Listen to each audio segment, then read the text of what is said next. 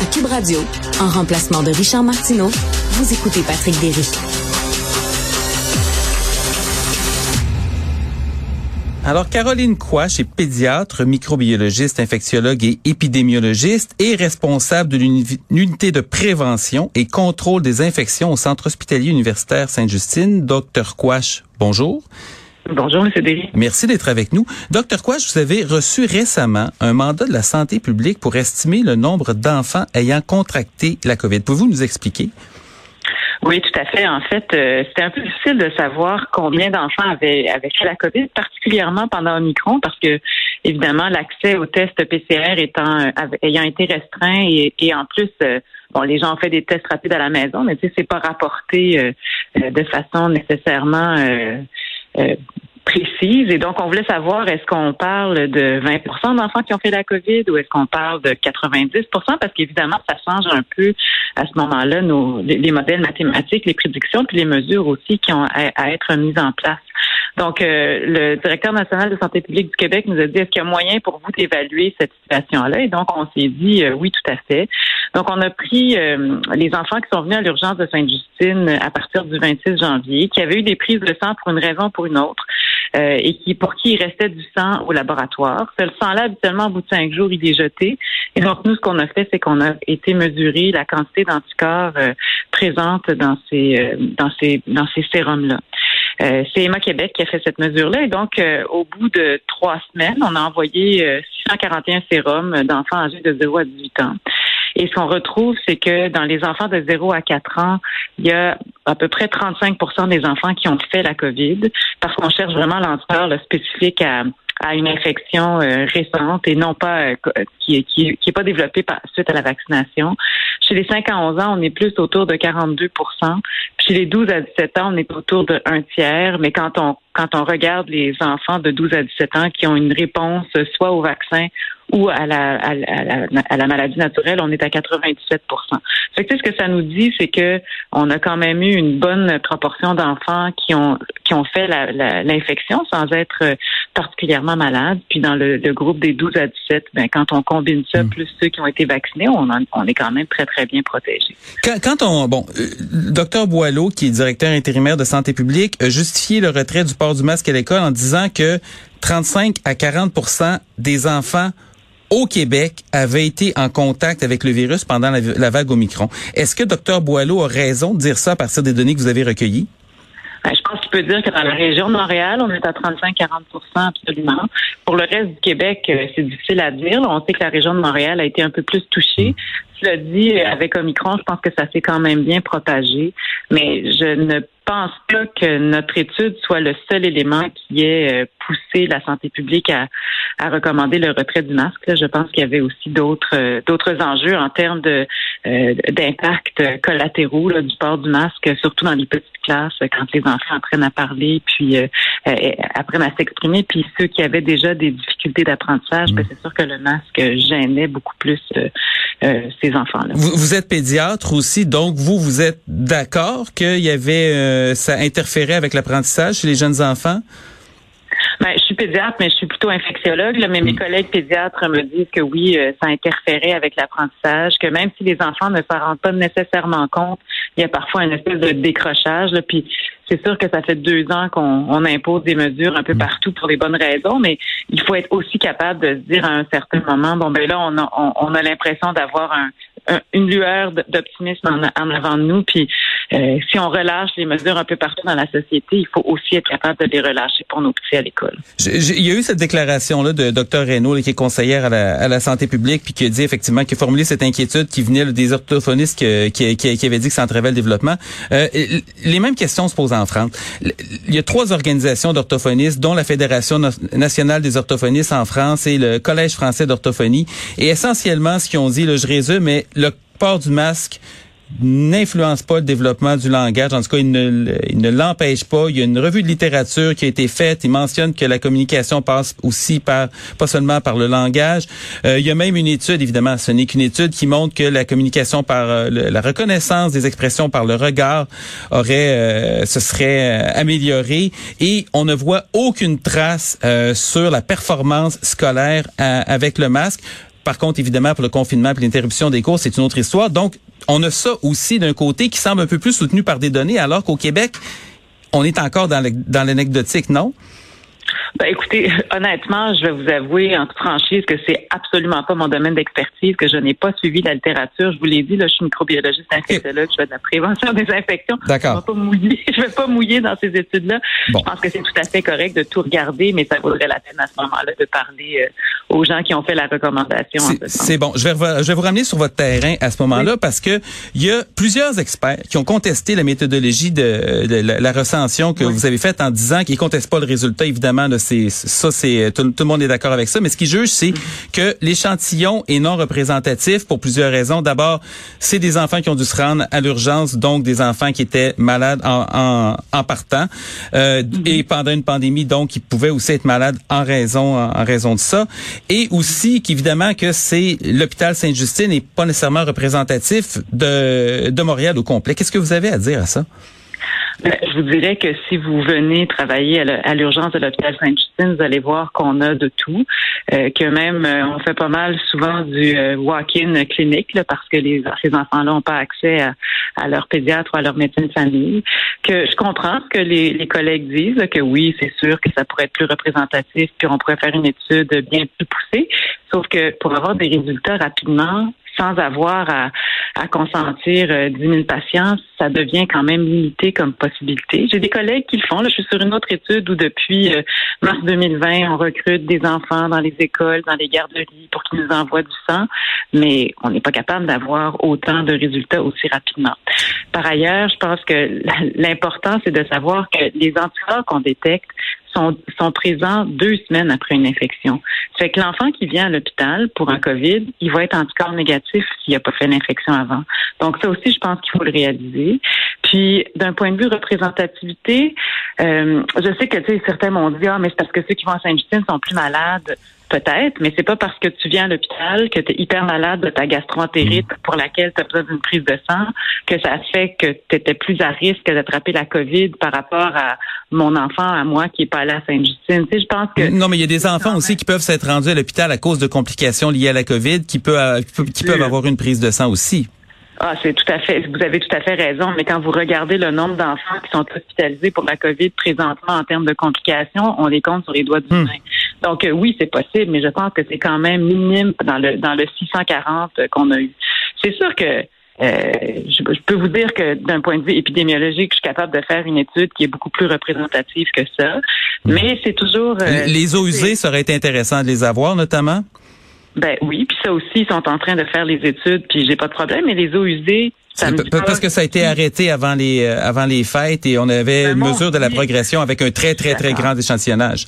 Je suis tout à fait d'accord. Je suis tout à fait en faveur des eaux usées. Là. Je ne dis pas que je suis en mhm. défaveur. J'ai rien à voir là-dedans. Ce que je vous dis, c'est que dans les eaux usées, vous ne pouvez pas savoir si c'est des enfants, des grands, des petits qui ont été malades ou pas. Mhm. Ça nous donne une, un autre regard sur euh, l'épidémiologie, c'est-à-dire que oui, il y a des gens qui sont infectés. Ça nous permet de suivre en fait les infections dans la communauté.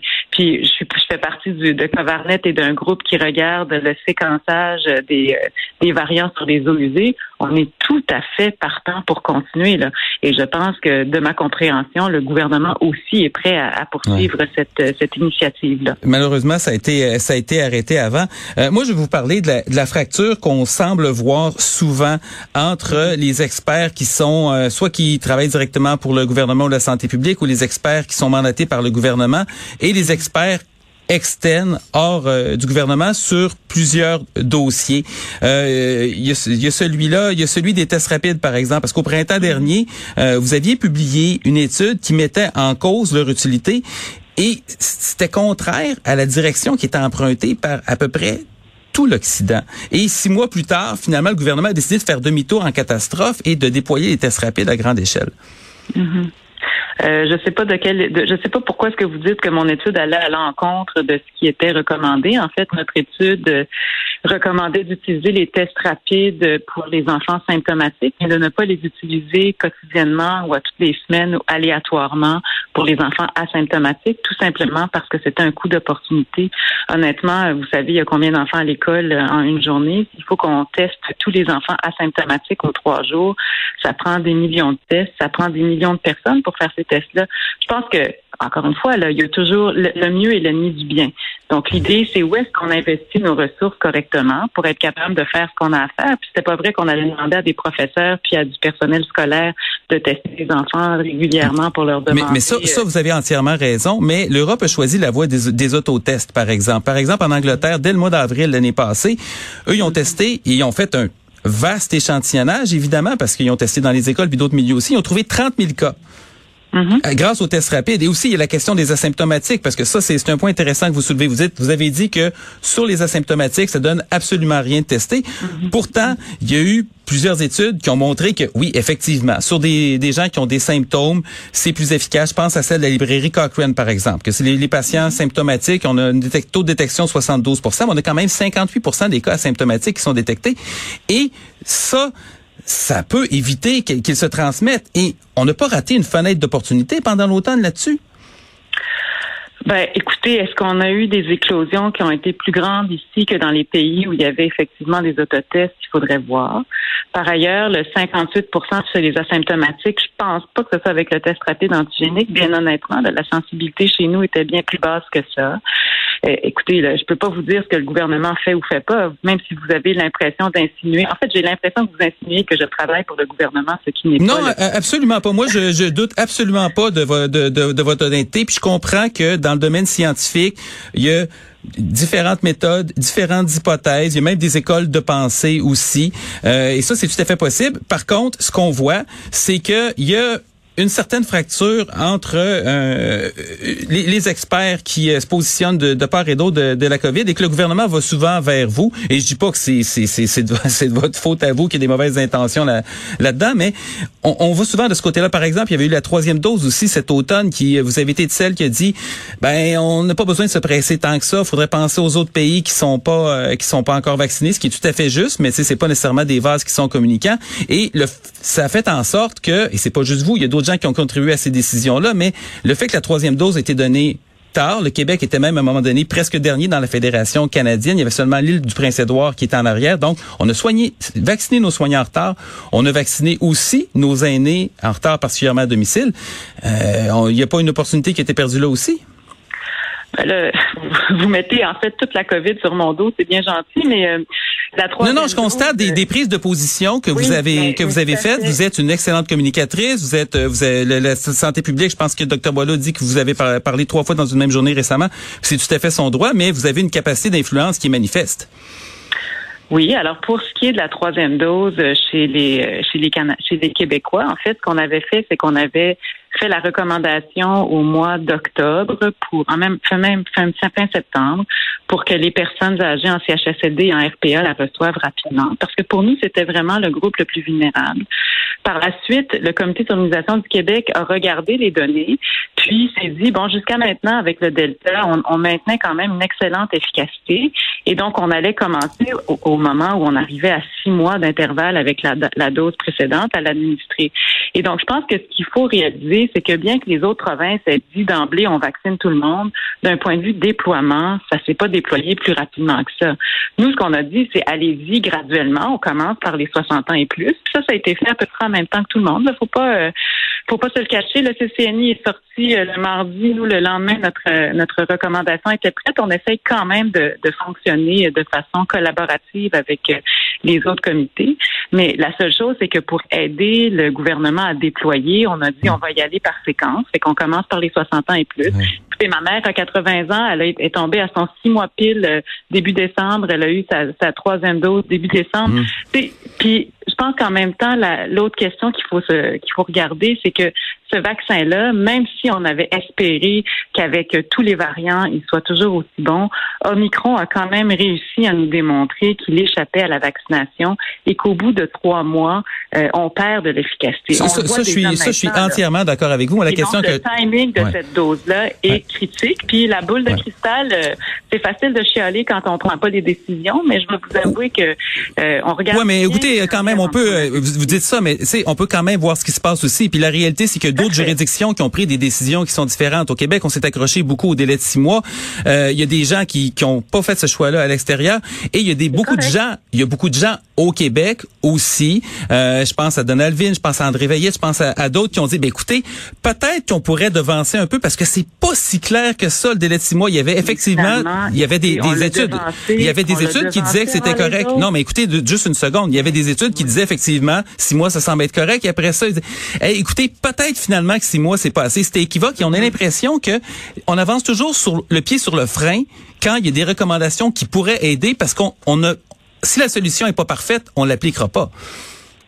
En fait, c'est pas tout à fait ça, mais il faut quand même, on essaie quand même de s'assurer qu'il n'y ait pas de, euh, de dommages collatéraux. Donc, on voulait s'assurer que de donner la dose euh, à ce moment-là soit sécuritaire, puis qu'on se mette pas euh, à risque pour plus tard. On, la vague Omicron a commencé, on a à ce moment-là, on a, on a levé le pied là, quand Omicron a, a, commencé. On a, on a dit, écoutez, on vaccine. Puis c'est même nous qui avons demandé de, de, rapprocher la deuxième dose à trois mois, alors que le CCNI est resté avec un intervalle de six mois entre la deuxième dose et la troisième dose. Donc ça, je pense aussi qu'il faut le, le réaliser. Nos on les a vaccinés rapidement. Comme je vous le dis, c'est sûr qu'il y en a qui sont plus euh, plus vocaux que d'autres sur les réseaux sociaux. Moi, je n'y suis pas. Euh, et, tous ceux que vous nommez présentement, là, André Veillette, Domvine, je sais que les tests rapides, c'était Roxane Borges da Silva, ces gens-là ont tout à fait le droit d'exprimer leur opinion, puis c'est correct. Mais de et je les invite à, nous parler là, mais c'est pas comme si on se faisait appeler non plus pour dire écoutez, est-ce qu'on peut discuter de de ci ou de ça? Là, on est en train de prendre des décisions présentement. On parle avec les les médecins sur le terrain. Là, c'est pas des décisions qui sont prises en vase clos, et ce sont des décisions qui sont prises dans le respect de notre cadre de référence habituel. On prend vraiment les décisions au meilleur de nos capacités. Puis c'est pas des décisions qui sont faciles à prendre. Je défends personne. Oui, c'est sûr qu'on aurait peut-être pu faire différemment, mais le rétrospectoscope, là, moi j'ai toujours une vision à 100 quand je regarde en arrière. Ah, je suis d'accord avec vous, mais il y a des choses aussi qui ont été dites à l'avance. Est-ce qu'on devrait élargir le comité d'experts justement pour aller chercher des gens qui pensent un petit peu différemment, en dehors de la boîte, un peu moins institutionnels, qui viennent d'autres horizons pour compléter? Ben, on l'a élargi. Moi, quand j'étais sur le comité au fédéral, j'ai rajouté des immunologues. C'est présentement au, sur le comité sur l'imitation du Québec, euh, on, va chercher des expertises au fur et à mesure qu'on en a besoin. la semaine passée, on avait les gériatres avec nous. Fait que tu sais, c'est pas euh, honnêtement, un, c'est pas moi qui décide qui est-ce qui est sur le comité ou pas. Là, puis je l'entends tout à fait. Mais cette expertise-là, elle, est cherchée quand on a, quand on en a besoin. Là, là n'est pas la question. Ok, ben écoutez, le